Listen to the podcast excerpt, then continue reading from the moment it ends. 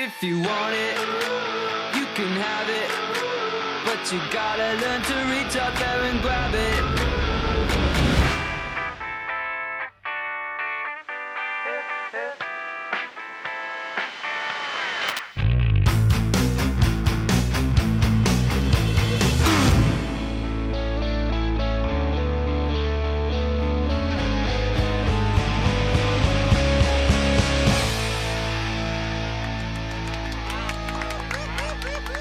Hello and welcome to We Are Weezer episode 55 Falling for You.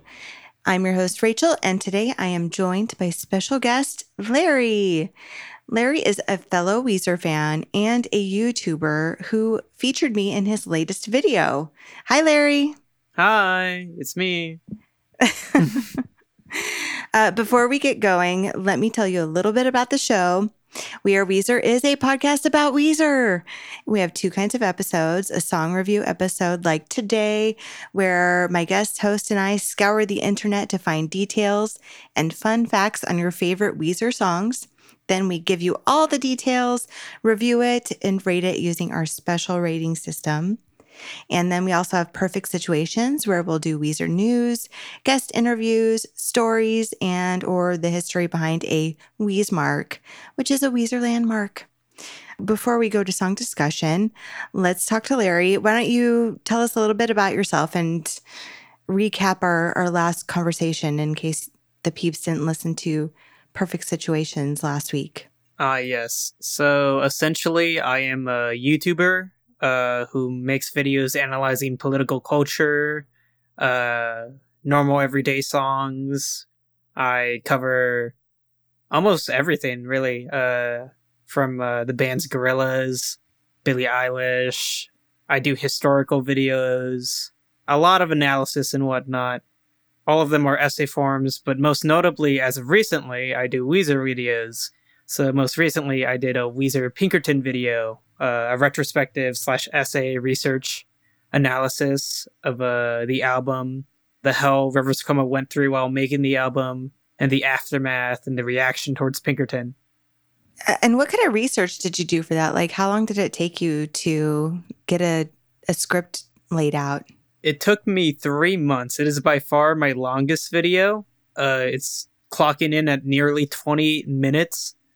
Wow. Uh, I, I'd say it's kind of like a mini documentary of some sorts. Cool. it going through making that video was hell but i'm i'm glad with the final product i think it's one of my best works and it's probably You the like prou- how it turned out? yeah it's probably my the thing i'm most proud of actually uh, on the youtube channel currently uh, cool.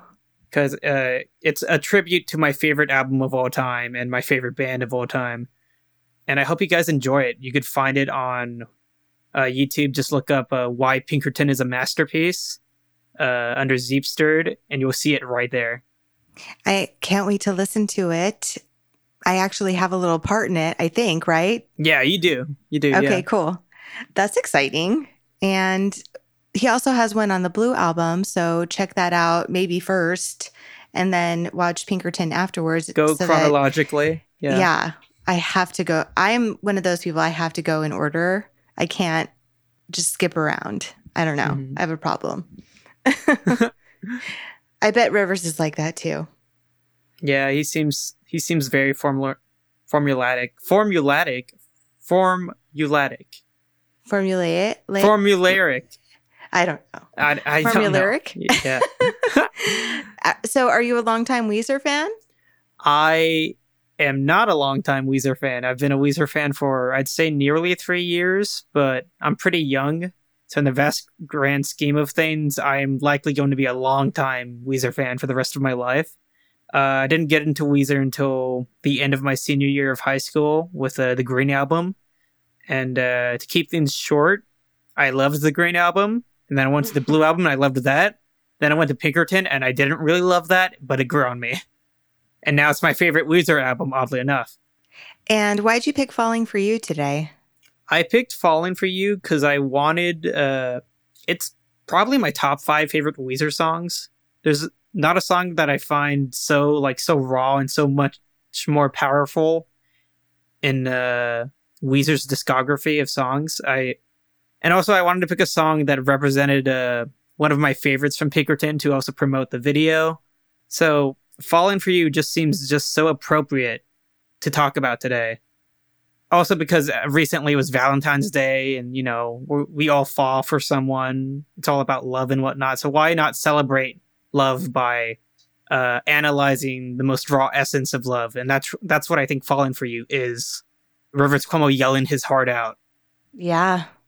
Yeah, this is a perfect song for uh, a, a Valentine's Day or a Weezer Day, as some people like to call it. It is. It was Weezer Day. Twenty eight years. Yeah, that's crazy. I'm old. that just makes me feel old. Uh, I wonder if it makes them feel old. Oh yeah, it's been more than a quarter of a century. The way we look at things, yeah. It's crazy. Rivers can never be old though. That guy, he's like, I think he found like the fountain of youth. He can never grow old. Just look at him. At, he's about to be fifty, I think, this year. Uh huh. Well, that's not fifty. Is not that old, but yeah, not that um, old. But he I looks fairly young close. though, still for his Yeah. age. I I agree. Well, fifty is like the new forty, so it's all good. What are you most excited for for the future with Weezer? I am excited for OK Human, uh, that future project. But I am also excited in three months from the time of recording this, Van Weezer will come out. I really liked the single, uh, End of the Game, and I'm hoping that Weezer is able to, you know, keep it up with uh, Van Weezer. Because when uh, Black Album came out, or when the first single of Black Album came out, uh, shoot, the Can't, Can't Knock the Hustle. I liked that single. I know some people didn't. Uh, I know most notably you, Rachel. You didn't like it, and uh, I actually liked Zombie Bastards too when that came out, and when High as a Kite came out. I was really excited, and then uh, the album came out, and I was a little disappointed. A little is a bit of an understatement. I was pretty disappointed with the final product, but I think Van Weezer will be able to keep up uh, the excitement. That's what I'm hopeful for. I'm optimistic. yeah, me too. I hope they just rock our socks off with uh, Van Weezer. Like, give us all the guitar solos and like go crazy uh, on like the ending of the song. Like, make it a a solid seven to eight minute song if you want. Like, just go heavy. I don't know.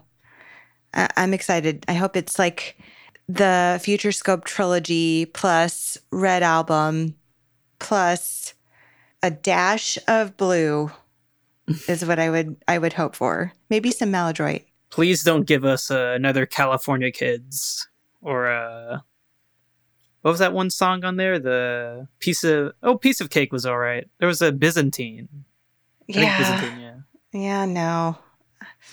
I think that that whole album just kind of fell flat for us even though they promoted the crap out of it. Um They promoted the Teal album more than they did the Black album. That's the thing. Uh, and they- nobody even got the golden spork, which is still a mystery. And Was if it they a did, lie? then we don't know about it. But how do you like not tell other people you got it if you did get it? So I think it doesn't exist. Mhm. I'd like to ask Karl. Karl, did anybody did a a golden spork go out to anyone? Let's let's find out. we must know. It's an important We must. question. I think so too. Like I just want to know. I don't know why. I mean, it doesn't have to be real gold or anything, but like I just want to know if it, you know, if it happened. You see, like these uh things in like cereal boxes and whatnot. Go online and register this code, and you'll win a trip to uh, I don't know Belize or something, or like London or England. And uh, you see, you see that, and uh, you just wonder, like, does anyone actually win these things, or is, Yeah. is this just like a ploy just for for uh, you to sign up to their mail mail letter and they like spam you to like buy like random cereals and whatnot? You know, I mean, that's what I think. It's like hype to get you to buy it or whatever, and then you never know. Did you get a spork at all? Did you? I did not get a I don't know what you had to buy to get a spork. I don't remember. Did you get a spork? I did. It's black. Do you still have the spork? I do. I uh I have a, a Weezer collection and uh A spork Just- is right there. Yep. I'm just trying to figure out a way to display it classily, if that's a, a thing that you can do Mhm. or a term. To make it look aesthetically pleasing. I think it's yes. the proper term. Yeah. All my Weezer tchotchkes. So, yeah. All right. Well, you have something else that you want to say before we jump into some song discuss? Uh, check out the Pinkerton video. I worked hard on it. That's it. Okay, Uh, cool. I highly agree. And there will be a link in the show notes for everybody as well. And we'll take a quick break and we'll be right back.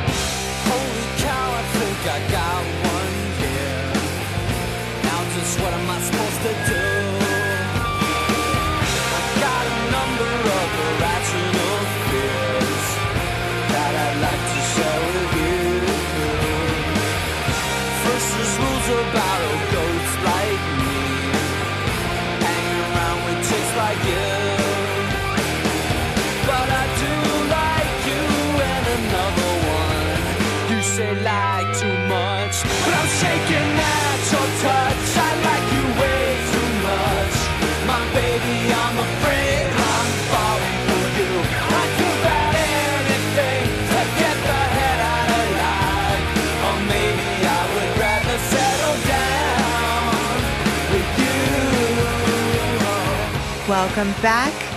And we're going to jump into some song discussion on Falling for You. It is off of the album Pinkerton. It's track number nine, and it was released in 1996. It was recorded in spring of 1996 at Sound City Studios in Van Nuys, California, and it's three minutes and 47 seconds long.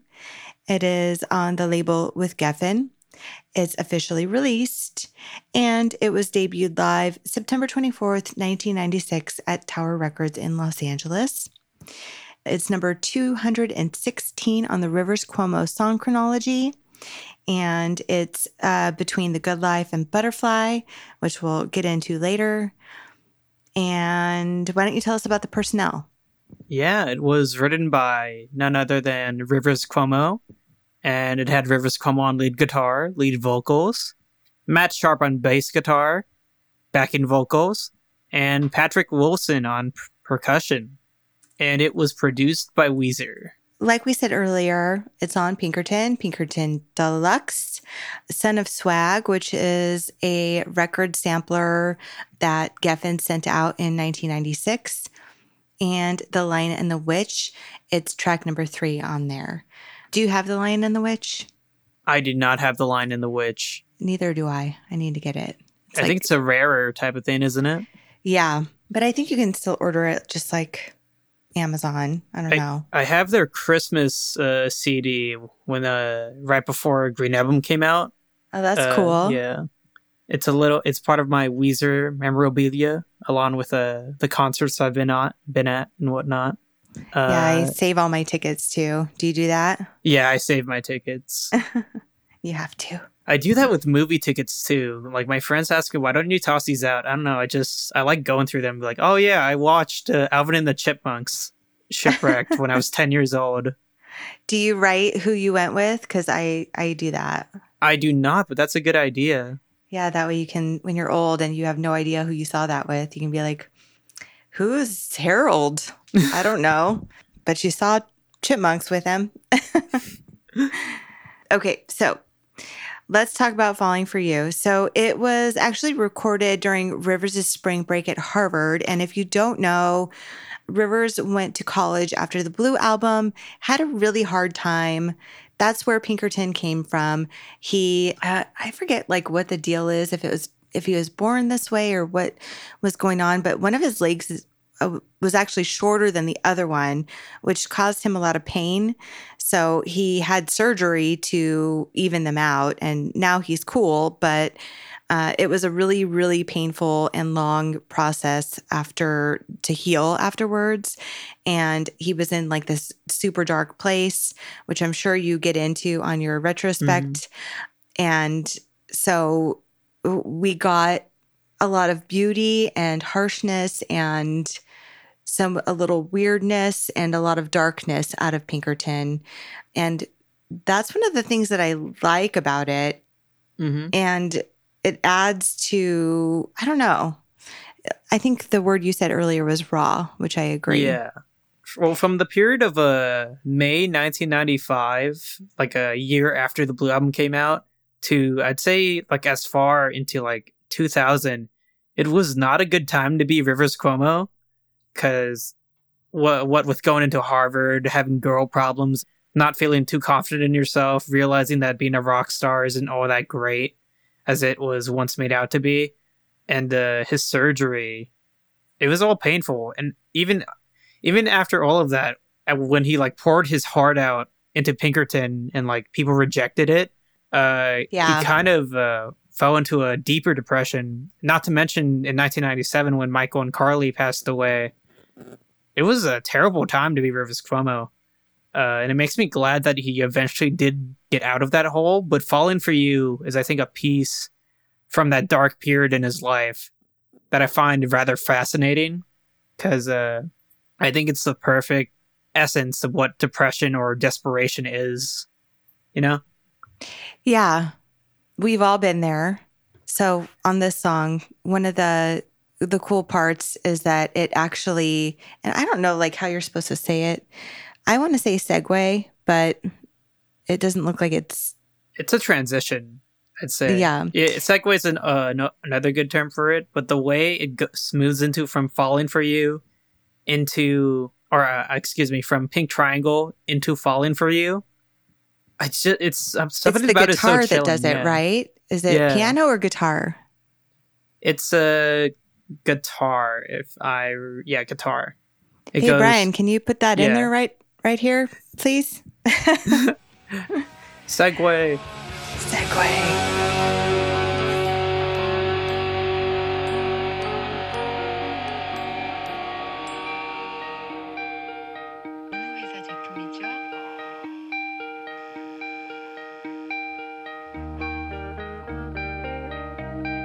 Yeah, so that's interesting that that's the first time that they did that.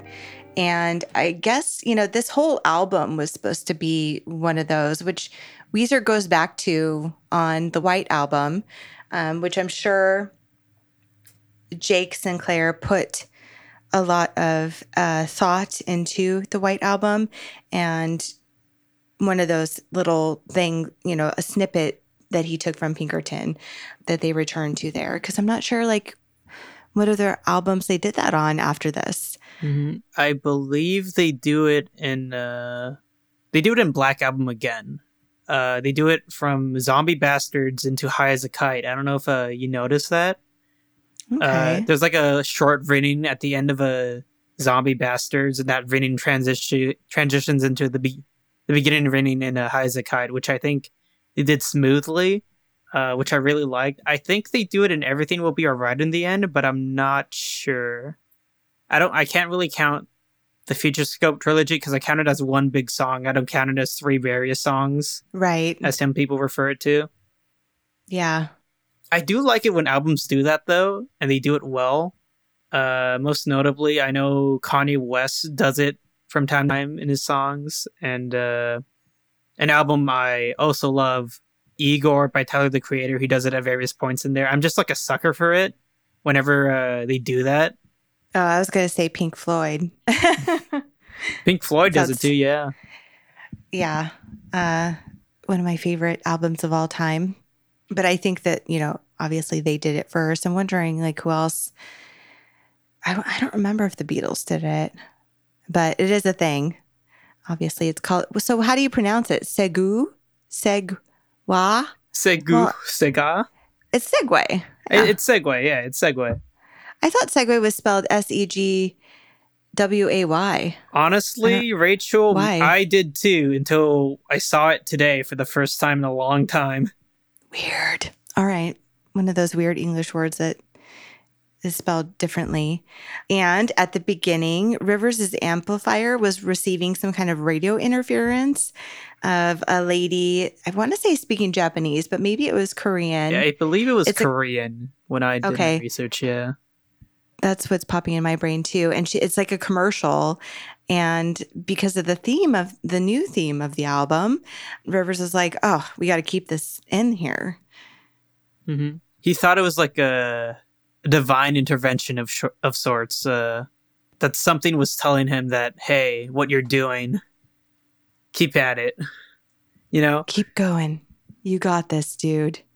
because the entire album, and uh, I talk about it in this video. It's a a cry for help for girls, but most specifically, uh, uh the ethnicity of uh, Asian, specifically Japanese. Uh, the classic line, "Goddamn, you, half Japanese girls." There's an interview segment within the video. It's actually really interesting that uh, making this making this album made him have a a preference in the, the type of girls he liked. Uh, of course, eventually he did marry a Japanese woman. Shit, what's her name? Kyoko? Yes. Yeah, Kyoko. But didn't he have that before? Like he, He it's not like this album made him like Japanese women. he did he did have it before. I'd say I, I argue in the video that this like really pushed him to go more further into that direction. Uh, Interesting. because During his research or whatever. Yeah, he was noticing a trend that uh, he was having a lot of difficulties with women, most specifically uh, Asian women, and he was noticing how like he he noticed it really more during the making of Pinkerton, and it made him more fascinated about uh, Japanese culture and whatnot. For example, in Across the Sea, when he gets a letter from uh, this uh, young Japanese woman, uh, that entire song yeah, I, I find it fascinating. It begins with uh, you know, the Japanese interest instruments and whatnot, string instruments. I'd say like this entire album is an entire tribute to Japanese culture as a whole. You know, yeah. Uh, or at least partially mm-hmm. to an extent. So- Yeah. some of it is uh, a large majority. Of, a majority of it is uh, yelling and screaming about uh, and crying. and crying, and it's really sad. yeah, that's something that I love about Pinkerton uh, specifically is the emotion that you feel when you listen to the songs, whether it's happy, like in a good mood dancing, or it just has like a determination and a sadness to it and some anger and sad. Yeah. it's not afraid that that's how I define Pinkerton. If I had to have one sentence to define it, it's not afraid to tell you Letting what's it on out. its mind. Yeah. Yeah. Not afraid to let it out, which he, I guess, regrets and then goes back to being okay with at some point. And it's it's complex, right? hmm It's extremely complex. Uh, the mind of Rivers Cuomo during this entire thing, which even confused his band members. For example, uh, from my research, uh, Matt Sharp had some quarrels with uh, Rivers Cuomo during the making of Pinkerton because uh, Cuomo wanted to make uh, Weezer more intellectual. Uh, he even re-edited uh, the El Scorcho music video so uh, Cuomo could have most of the most of the screen time on it because he wanted to. Cuomo wanted to make himself more of the front man of the band, and uh, Matt Sharp wanted something more similar to that of uh, the Beach Boys or the Beatles, that no single person in the band should be a front man. And uh, also, Rivers Cuomo wanted to make the music videos very artsy, uh, intellectual, and whatnot to analyze and Matt Sharp really wanted to the band to remain, uh, I guess, persist as goofy, geeky, and charming. To uh, go back to the roots of, uh, say, the music video for Buddy Holly, or uh, the music music video for the Sweater Song and whatnot. He thought that the path Rivers Cuomo was going for didn't uh, speak for the rest of the band members, and really, uh, it was one of the things. It was really difficult because following uh, the release of Pinkerton, Sharp, of course, left the band because of disagreements. We don't have an official story of what exactly happened, but one can only guess that the disagreements continued to persist and the negative reaction towards Pinkerton left uh, made Sharp uh, or encouraged Sharp to leave the band and go and focus on the Rentals full time. Which is interesting because he went to go be a frontman rather than part of another group. So it's like, well, maybe he didn't really want it to be a group. He just wanted to be the frontman Mhm. and realized that during this process, you know? Mhm. What do you think about uh? What do you think truly happened during the, the entire drama between Rivers and Sharp back then? I, I honestly think just you know disagreements. You know, I don't think it was like any like real inner drama of uh, them disliking each other. Just uh, you know, yeah, I just think, you know, they have different I think they have very different tastes in in music direction that they would want to go. So like Matt's very synthy, poppy. He loves his moog and his high notes. hmm And Rivers is more raw, Nirvana, uh, melody, Beach Boys. It's um, more of a like musicality rather than like I don't know. I want to say like '80s, you know, um, feel like it's more earthy, maybe. earthy. Um, yeah, gritty, and and I do think that they clashed because they both are the guy who wants to be in the front, and Mhm. it just didn't work out. Like I just think that he probably just they they realized it wasn't going to work out, and if you look at a concerts uh with uh, sharp he's very energetic like very moving he's kind of like the the life of the band and maybe cuomo didn't like that too much because he wanted to be the star but i guess we'll never really know because we weren't in the band but that's how i interpret it as a mix of jealousy perhaps yeah, I'm sure Rivers's ego didn't like that either. You know. mm-hmm.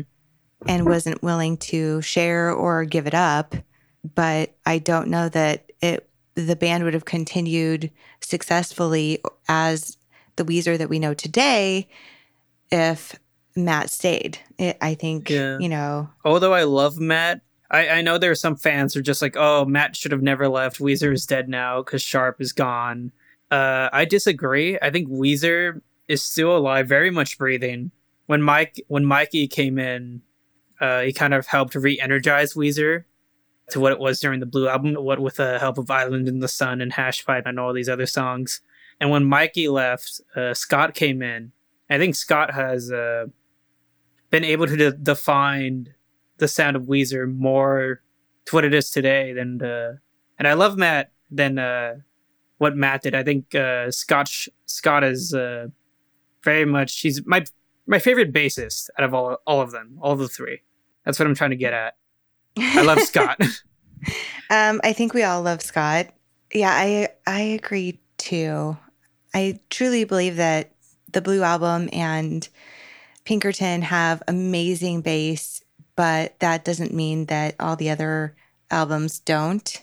Mhm. And I think that Weezer wouldn't be who they are today without him, but it had to go that way. Mhm. And it's not like they haven't done the same thing again since. So you can't really say that it was all, you know, Matt, Mhm. unless you're listening to this and you think that that Pinkerton was the last good Weezer album, which I highly doubt. You know, you have to admit that Scott is an awesome bassist. Mhm.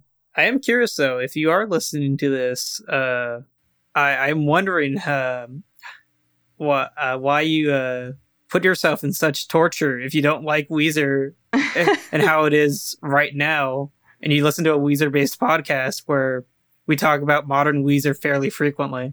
You know, Yeah. I, I would love to get a guest on here who actually like is like um not Matt Damon, but Leslie Jones. Is it Leslie Jones who on Saturday Night Live is like a hardcore, just purist, like Blue and Pinkerton? I'd love to get somebody on here just so I can understand. it's Leslie Jones on Saturday Night Live. Yeah, and I know she really didn't feel that way, but I, Mm. I'd like to get that on there. that's such a perfect sketch. That's an awesome sketch. Like it, Yeah. it it's like such a niche type of audience too. So I just imagine like a majority of SNL like fans are just watching, just like what the hell is going on? What's going on? Yeah, like we don't get it. I know who Weezer is, but I don't get it. Like it's not funny. I don't and it's understand. not and it's not like Weezer's like the most popular band of all time or anything. So you know, you know, uh, out of the out of the three, and I hate to admit it, out of the three who are coming to the Hella Mega Tour, Weezer's probably uh, the least known when compared to Green Day and Fall Out Boy, because Green Day has more, I'd say, has more of a cultural impact. And uh, Fall Out Boy, in its most recent sense, has more of a cultural impact to uh, the music industry as a whole to what to what Weezer is, and it's not try- trying to put Weezer down. I, I that's just how the way I see it. I don't know if you disagree. I'm just not a, a Fall Out Boy fan, and I don't think I can say that.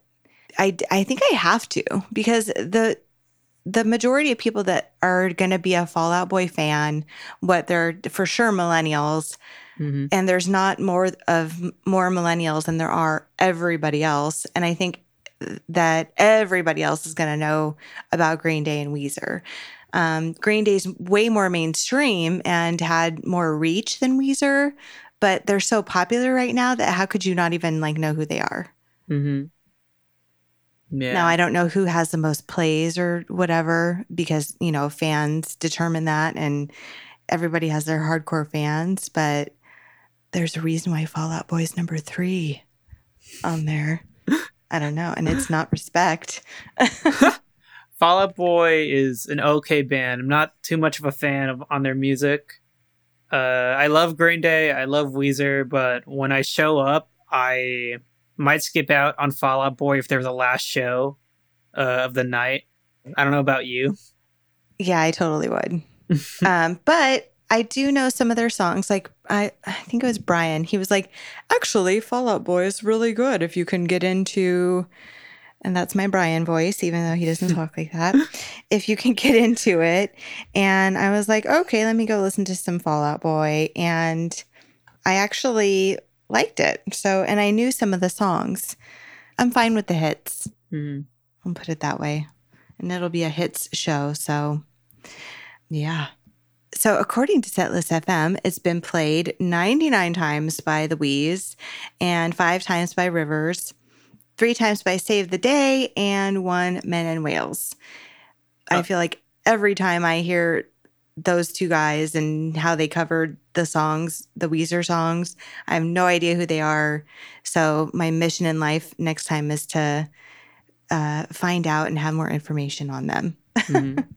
Do Are you familiar with them at all? no, I am not. Do they cover Weezer songs fairly frequently?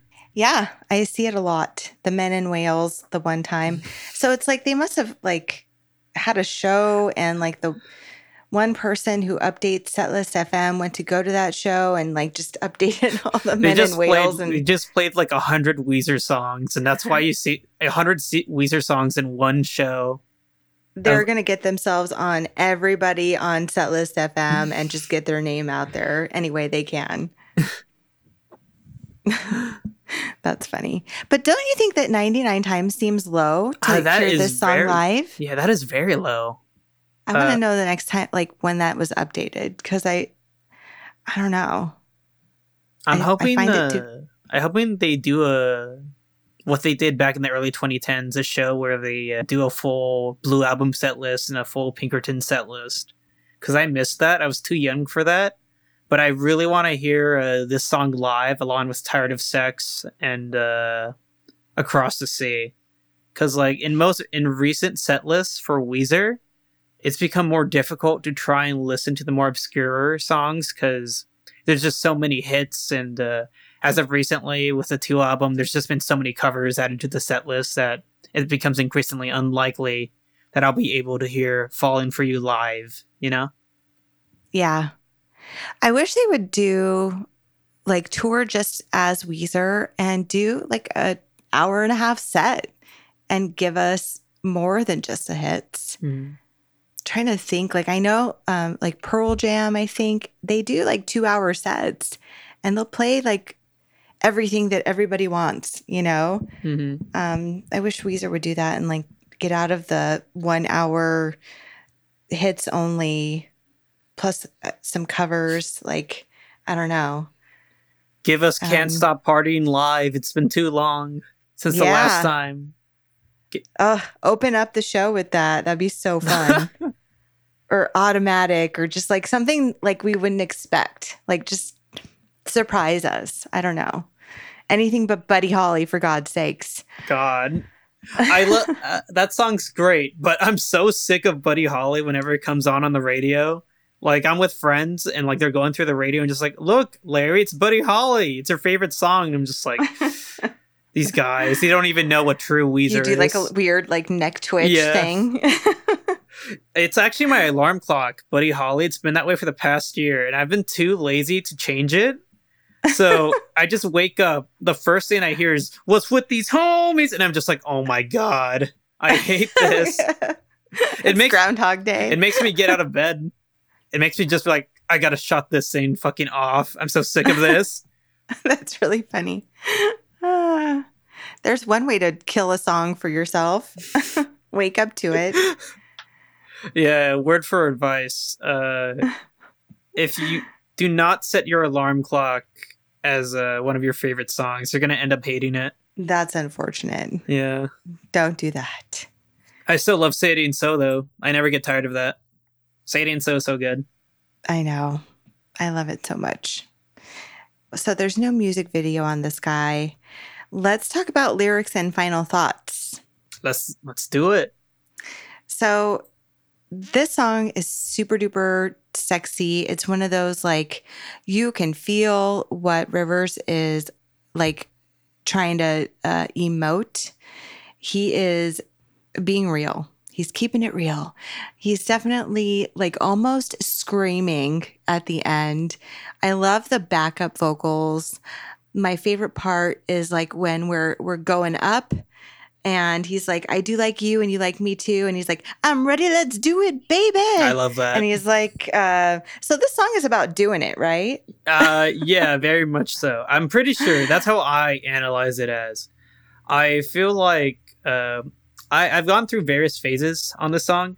At first I thought this song was about uh infidelity and whatnot. I thought it was him Mhm. cheating cheating on someone else. I don't know what made me think that. Interesting. um the how he says i'm ready let's do it baby i feel like that's him uh in one of my phases while analyzing it i feel like that's him finally admitting or finally setting his fears aside of you know having sex with this person and Either uh, that or actually falling in love. yeah that too because i'm ready let's do it baby i'm ready to start this relationship let's do it no matter Yeah. how hard or, or no matter how much i may be hurt by the end of it i'd rather have the experience you know uh yeah. Like he has fallen so hard and he likes her way too much and like he's totally into it. I guess I'm going to set my my fear of relationships aside and just let it happen and and fall in love, which is scary. Mhm. Uh, the lyrics, for everybody. the lyrics. Uh, I'm shaking at your touch. I like you way too much. I also thought that was like a reference to like sex or something. Uh, I don't think so anymore. I think it's just like I'm so nervous about you, like even like touching you for like a Ah. split second, like you know, it makes me. I, I can't control myself. It makes me, you know, spasm. Nervous, Yeah, worried that I'll I'll screw it up. I really like the cello in your basement line. I'm glad that you brought that up because the holy sweet goddamn, I have always said, "Oh sweetheart." Like Mhm. that's what I say. My lyric for that is, "Oh sweetheart, please tell me that's your cello in the basement." So I don't sing whatever this the actual lyrics are. I have my own. I do that with songs all the time. It's my own version. and it I don't know, it doesn't sound like that to me. hmm Does that make sense to you? Like does that part like stand out to you at all? The cello part, uh, Yeah. it stands out because it makes me uh, think about that he's probably referring to the same girl in El Scorcho, actually. Because Oh, the redhead said you shred the cello, and I'm Jello baby. Uh, cello once again in this song, and they both link to each other. El Scorcho, he says, uh, "Oh, I think I'm falling for you." I forget the exact lyric. And in this one, this song is called "Falling for You." It makes me think that they're both like referencing each other, which I think is interesting. I think it's the same girl, totally. you know. And the good life. hmm And uh, the way it's all interconnected and whatnot, I think it's fascinating. I think Cuomo does a fantastic job at it. I wish he do. I really wish he would do this in other albums where like he'd uh, make the songs like connect to each other, re- reference to each other. You know. Yeah. Mm, And I want him to like detail it out in notes and like share it with us. mm, I want to know like the process. Or is it just because it's a mood that he's in when he's writing that it that the theme just carries across? I don't know. mm. Wow. You know, because there's a lot of shaking happening, shaking booty, and then in this one he's shaking at your touch. So it's like, are you just using shaking a lot, Rivers, or you know, everybody goes through phases, and like li- even listening to a podcast or recording yourself, it's like there's words that I use all the time that other people don't use. So you go and you go through phases of that. It's Mhm. interesting. I don't know. Uh, What else did you like about the lyrics or the song? And tell me about your your El Scorcho research. Like, what about this girl? Who is this girl? this girl so in from uh, 1995 to 1997 rivers cuomo went to harvard right? And while at harvard he experienced a lot of pain both physically and emotionally what with him having to walk around with a cane as referenced in uh, the good life and also just being a nervous wreck and whatnot. This was right after his blue album tour. The blue album tour was probably one of the worst things to ever happen to him in his entire life because which is kind of uh, ironic because the entirety of his life he's like or before he became a rock star he's just like man i want to be just like van halen like queen and whatnot. I want to be a rock star. And then uh, blue album comes out. It's a financial success a radio hit success. And um he's during the blue album tour he starts to have these meaningless encounters sexual encounters. Uh, he gets depressed. He's lacking an emotional connection with uh, someone Person, Yeah. human. yeah, human being. So he goes to Harvard, Yeah. tries to meet people, but is not confident enough in his abilities to even, you know, uh, start a relationship with them, a friendship, you know. And honestly, I think "Falling for You" is my personal theory is he finally did admit his feelings towards someone, and they they shared the same feelings through them. And this is him like uh, "Falling for You" is the story of him, you know, breaking out and being like, oh wow, oh my god, this is actually happening. I really hope I don't screw this up. And uh, that's what I find very noble about the entirety of Pinkerton as a whole. It's so honest, so direct, dark, but honest. And I think it's very brave of him. Yeah. And one of the things that I think now, because your life changes as you get older and you, um, you have experienced these relationships and now you're in a different place where you're not going through angst is that it's hard to like get back to those root feelings that other people relate to so well and find something else that makes you feel so passionate that you can express it with your music? It's hard to it's hard to get back there once you, you're no longer lonely or Mm-hmm. um, nervous or mm-hmm. young there it's just you're different so i think that one of the challenges for them now is writing something that is as compelling Mm-hmm. because of just where they are in life i, I- think that's I don't know how old you were whenever uh, Pinkerton came out, but when uh, I first listened to Pinkerton uh, or started getting really into Pinkerton, I related with a lot of the lyrics. And I think a lot of uh, teenagers who are going through adolescence uh, are able to relate to Pinkerton too. And I, I think that's one of the things that uh, people miss about Pinkerton or uh, miss about Weezer in general is that uh, they want to go back to the time where Rivers Cuomo was talking about them, issues they related to, and whatnot as uh, the the band continues to move on, Cuomo is not in the same mindset as he was when he wrote Pinkerton. Cuomo is now happy. He has a daughter, a wife, you know, has made up with his father or stepfather. He's become, you know, optimistic. I think that should be celebrated with his recent music, even if you, for example, I don't like the Black Album and whatnot, but I could appreciate the fact that he's in a better mindset than what he was in Pinkerton. And if someone is trying to look for another Pinkerton, I'm afraid you're never going to get that ever again. It's a one time thing, Right. you know? Yeah. And I would never want another Pinkerton. Uh, Pinkerton is perfect the way it is. It's a perfect. Well, time yeah. Why would you want know? anything that could possibly replace it or? And you just, yeah, I agree. You, we don't want Rivers to like go to a dark place again. Like that's not the goal or Mhm. the the thought.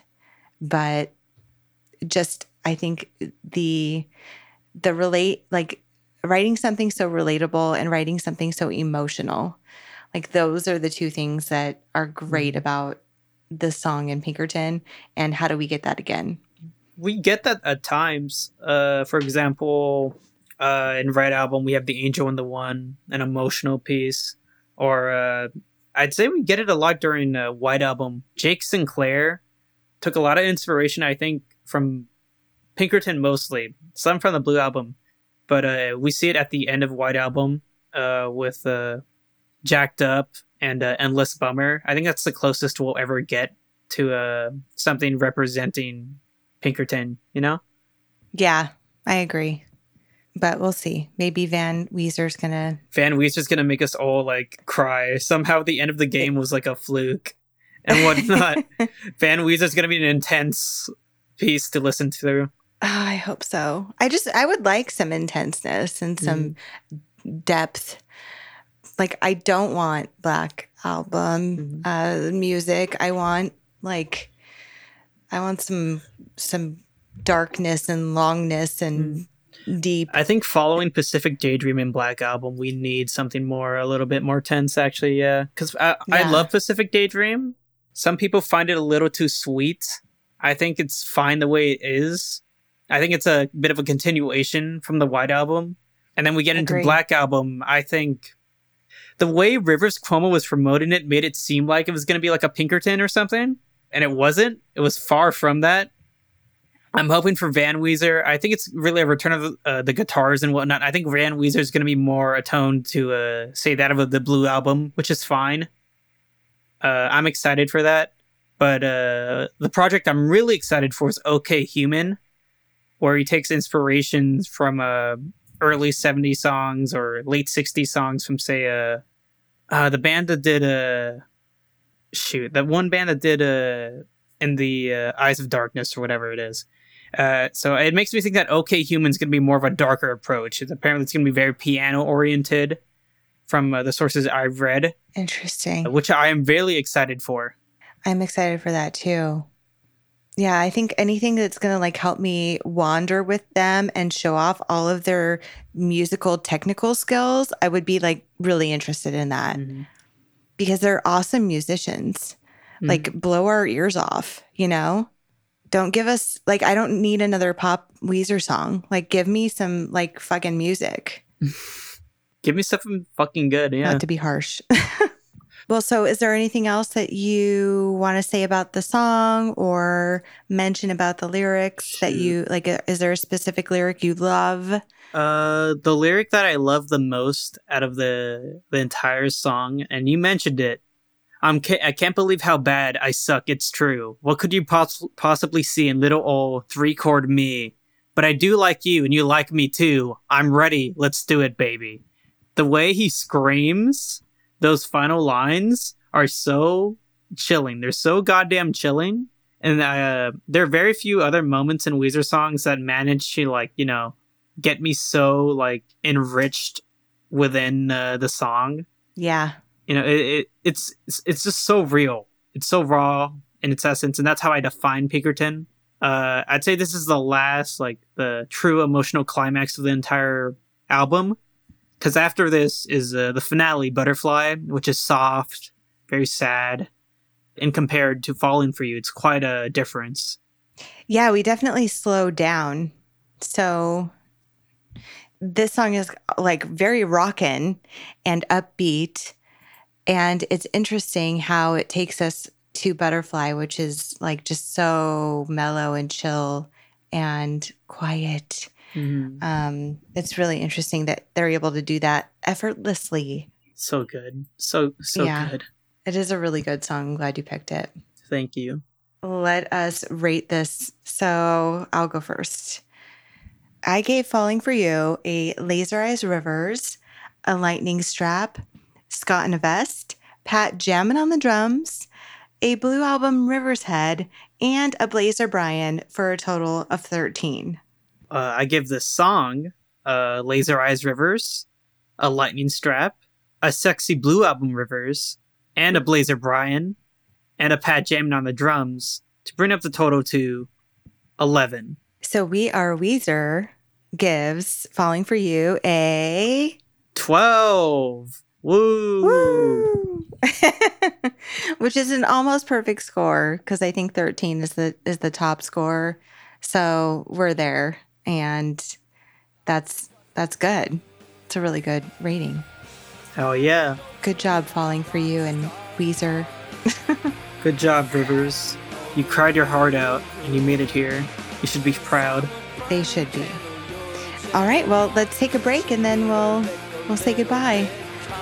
I'll be back. We'll be right back.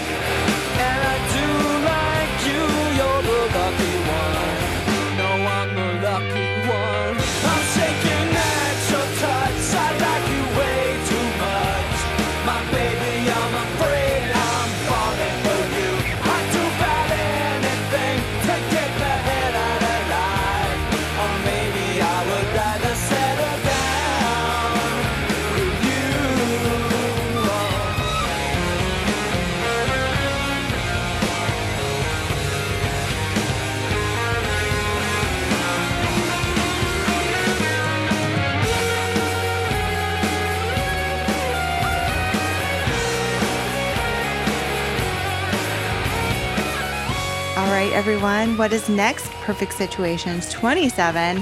I have no idea yet. I'll figure it out by the time I need to. Larry, where can everybody find you and your stuff on social media? You could find me on Zeepsterd on Twitter, but most notably, you could find me on Zeepsterd, Z that's Z E E P S T E R D on YouTube with my most recent video, the Pinkerton one.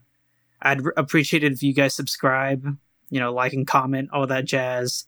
I am fairly confident you guys would like my both my Blue Album video and uh, my Pinkerton video if you love Weezer. And maybe check out some other stuff on there if you like Billie Eilish, if you like Gorillaz, you know. A lot of a lot of neat stuff on there. Yes. And if you like politics or presidents or Garfield, there's also something for you on there too. I covered Um, basically everything, yeah. right? Except for movies, I guess. Yeah. But there's a, Garfield movie, so you could do that too. You can find We Are Weezer on Instagram, Facebook, and Twitter at We Are Weezer. We have a website, weareweezer.com. Uh, you can listen, subscribe, rate, and review us on Apple Podcasts or anywhere else that you like to listen to podcasts. Thank you to Brian Becker for the sound. You are the best, and uh, everyone loves you. And don't forget, check out Zeepsterd on YouTube. Go l- watch his videos. I really like the Blue album, and um, I can't wait to watch the Pinkerton one and see what I learn. So thank you very much, Larry.